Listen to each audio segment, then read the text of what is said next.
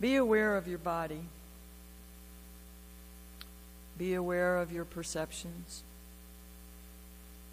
Keep in mind that not every physical sensation is a symptom of a terminal illness.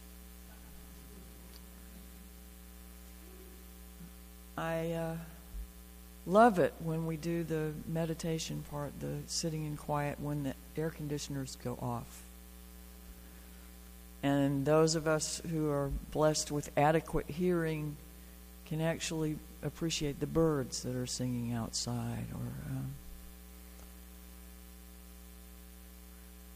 a, you can still hear the electric lights, but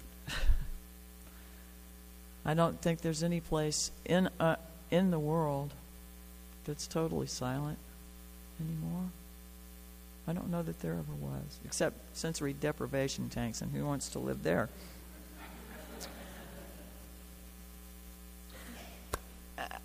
Th- speaking of the bird singing, um, earlier this week I went over a song with the choir um, that we had that I wrote a, lo- a number of years ago, back when we used to have a family worship service right before the regular worship service. And the kids would sing. The the kids were in the family worship, and they would we would open the doors, and they would sing this song, and the congregation would come in to the sanctuary. Um, earlier this week, also, I don't remember what day it was. I guess it doesn't matter. I guess, but I think it was after choir. Um, I heard this bird going. I can't whistle.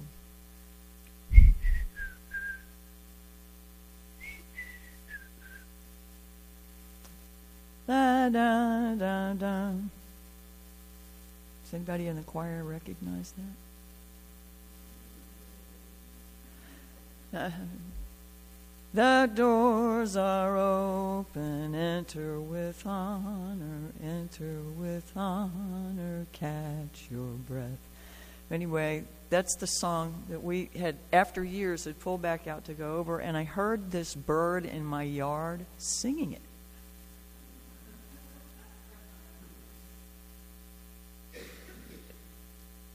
That felt really strange, but absolutely like an affirmation. I think it was probably akin to what happened to uh, Ulysses Everett McGill in Oh Brother, Where Art Thou? When, when the blind man had said, Oh, you will see wonders, there will be a cow standing on top of a cotton house. When he's floating in the middle of this brand new lake, um, and he sees a cow float by on standing on a building. Um, it's a sense that something's right. In spite of whatever's going on, you're where you, you're supposed to be. You know, you're you're in step somehow with the rhythm of life. Um, if you've spent much time at all around Unitarian Universalists, you know that when we speak of the web around here, it is just as likely to be referring to the interdependent web of all existence as it is to the internet. Especially in worship services or in religious education classes. Maybe not the spaces between so much. But I, I didn't realize that there was something else called web life. That's the concept that proposes that the World Wide Web has or could evolve into an entity worthy of consideration as a life form on its own right. A new post human species. And wow, let's forget about the whole web life thing. When, we, when did we become post human? there was there was an exercise that we used to do, or that we've done a couple of times during an intergenerational service, where we threw balls of yarn all over the place and made a web Shay's remembering this. She's nodding her head. Um, and the whole point was so that when it gets all tangled up after going back and forth so much, when you pull on part of it, it affects the rest of it, and you can feel that and see it, and it's a very real, tangible exercise in that uh, web of all existence that we talk about. I can't help but think that it's kind of easy to dismiss this notion of the web as just an analogy or a metaphor and not take it as something that's actually a real thing. I mean, it, it, occurs to me that if I'm standing here moving around, I'm affecting the air enough that somehow it affects you too. If I move this much, it does the same thing. Kind of the butterfly effect um, phenomenon from that came up in uh, pop science a number of years ago. Um,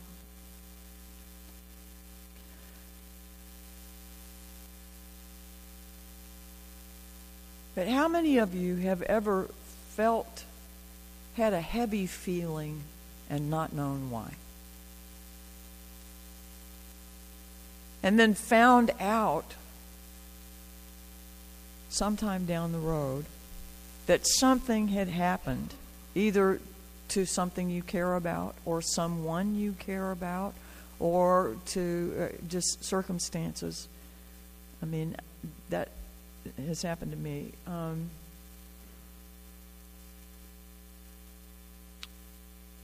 why, how is that possible? To me, it only makes sense if the web is a real thing. I, our dear friend had surgery this week back there, um, and certainly works hard for the congregation, deserves his rest. Um, but our, but what I wanted to talk about was our specific place in the web,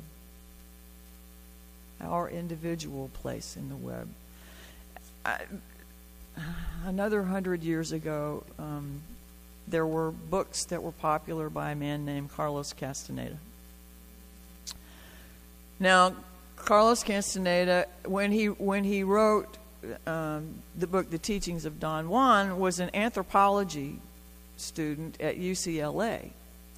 And the teachings of Don Juan um, was his mas- was his thesis. I, I, don't, I can't remember if it was his master's thesis or his, I guess it was his master's thesis in anthropology. Now, Don Juan, uh, uh, Juan Matus or Matis, Matus, Matus um, was a Yaqui Indian sorcerer. That's what he called himself. And, and Carlos Castaneda was trying to find out from Don Juan the different properties of, of um, plants that were used for drugs and, and medicine and, and other things. But he was, but so he was trying to have a conversation with. Uh, Carlos Castaneda was trying to have a conversation that would engage Don Juan so that he would share some of these properties and secrets and how to prepare things with him. And uh, he would ask him and ask him and ask him if he would share the secret of peyote with him. And Don Juan kept kind of dodging the question and not really responding. But at, at some point, he, he says to Castaneda, if you can solve the riddle I will teach you. And the riddle is that on this 8 by 12 front porch, Castaneda is supposed to find his spot. And there's only one spot on this on out of the infinite variables that are maybe not infinite, but pretty close to it. uh, can anything be close to infinite? Um, on, on this porch that is his spot. I'm sorry, I'm so stream of consciousness today. And in this spot, he would be able to sit without fatigue. he would feel naturally happy and strong. And it was not possible for him to fool Don Juan because Don Juan knew where it was. Well, so he goes through all of these hours and hours and hours and hours of trying to sit in every spot. And he lays down and he rolls around on the porch trying, you know, all these different spots and can't feel any difference from one spot to another. Um, and then Don Juan comes out to go to the chaparral, but we won't talk about that. Um, and uh, tells him but that he has to feel the spot with his eyes. And so he tries to use his eyes to sense the difference of the spot. And again, he's rolling around every place. And he starts to notice, when he's squinting his eyes, he starts to notice he has not had the peyote yet. Some variation in color of light places and, and like auras or or hues of something. He starts to notice. And so he throws his jacket to mark one spot that has some light. But and then um, he ends up laying on the jacket he, and he doesn't feel any difference. And then he finds another spot doing the same thing and he puts something there to mark that spot. And then he tries to move between them and he can't. He, he anyway, there's after all of this stuff, he ends up falling asleep. And when Don Juan comes out, he tells him he found his spot. I mean, there was a lot more to it than that. But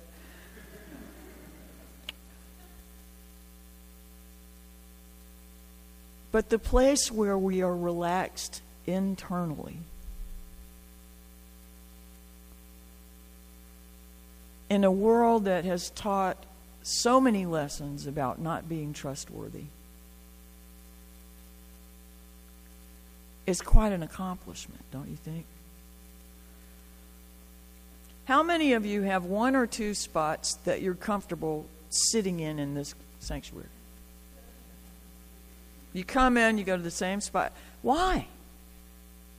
What is it about that spot, unless it's an accessibility issue, there's something that draws you to that spot. I don't know why. You're just weird, I guess. But we work hard at trying to do or be what we think we want to be, what we think we ought to be, what we think we need to be. But I submit when we can find our spot, when we know these places within and without that nourish our spirits, we don't become nearly as weary of the world and what it asks of us.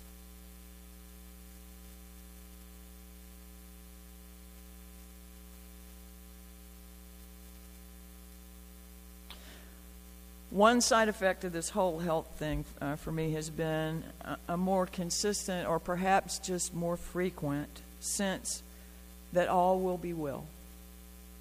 And all will be well. And all manner of things will be well. I still get agitated. I still get hurried. But it doesn't take as long for me to come back to, you know what? It's okay.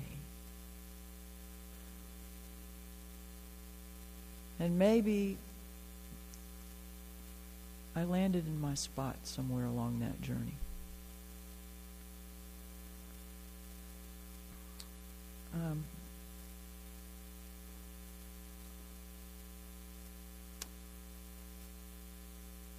again, I hearken back to my childhood growing up in a conservative mainstream church um, and have called to mind uh, things from the book of Matthew and the Christian uh, scripture about not worrying about today, Today has worries enough of its own. And the fowls of the air that don't sow or reap, but uh, no, but have all they need to eat. And the lilies of the field who uh, who don't spin or weave, but uh, you know, Solomon's never had more glory or beauty.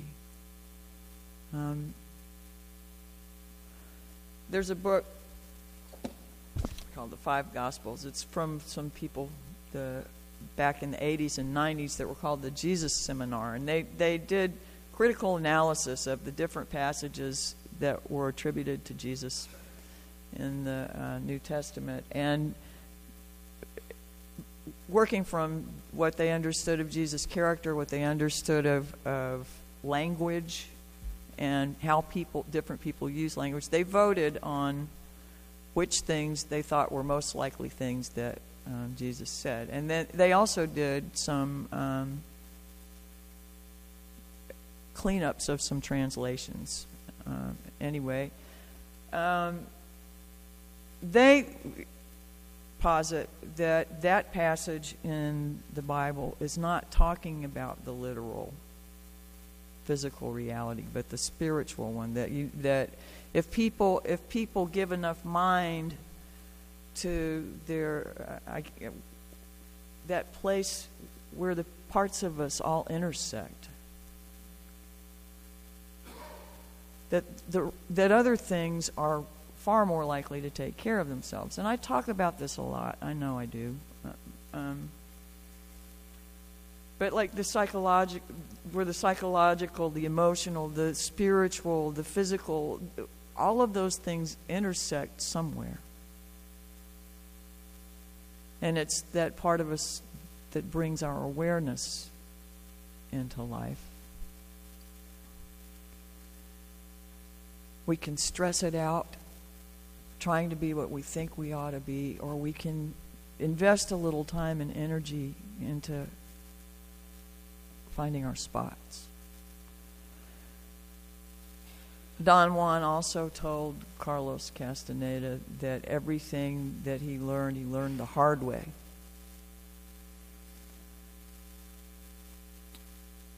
Hopefully, that's not true for all of us. I don't know where that balance is for you. I don't know what or where your spot is. I have not, oh, oh. There's an experience that I've had any number of times where, uh, and I probably shared this before, of maybe seeing a bird sitting in a tree, and all of a sudden, what appears to be a web shapes around it, all it, like it, like it becomes a stained glass that's in a web shape, and it, I, it could be a trick of the eye, but it happens any number of times, like with a bird or some creature. And what it tells me, what it says to me, what it feels like to me is that that creature is exactly in harmony w- with everything around it. Now, I've not seen this looking at people yet. Doesn't mean anything.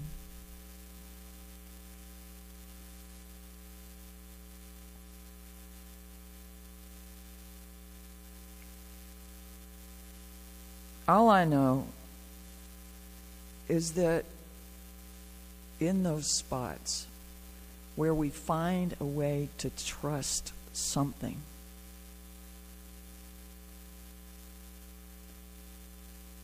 the whole world becomes less frightening. It can be less frictional, it can be less anxiety creating, less confusing, isolating and it takes commitment to move in to that state of trusting. Again, especially when we've had it taken away or broken. A lot about the world is untrustworthy. I see I saw sparrows trying to kill each other. Squirrels steal birds' eggs. That too is part of the web.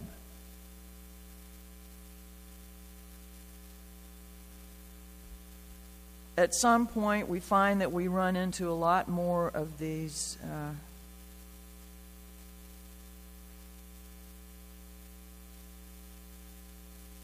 frustrations and frictions when we're out of integrity with ourselves. I think our life journey is to come closer and closer and closer to integrity with ourselves, and that keeps moving.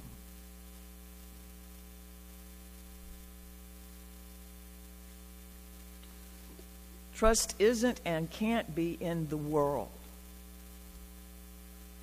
All of us have had lessons learned the hard way. And, but where and where there is an expectation, there's a setup for disappointment. Expectations are not the same thing as uh, acceptance or uh, responsibility.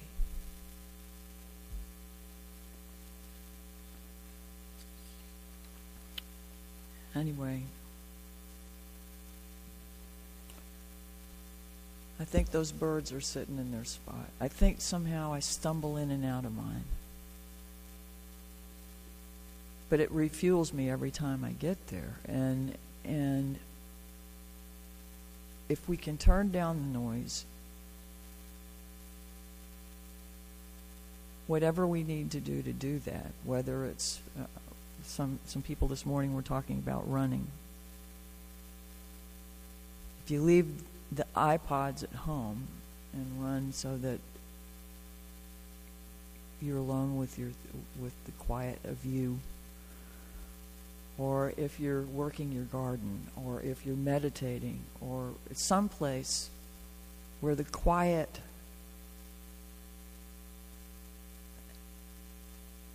can rejuvenate you See if that's one of your spots. See if your spot is standing at the edge of, of your comfort zone or if it's back away where you feel safe. You have to try all of the spots on the porch.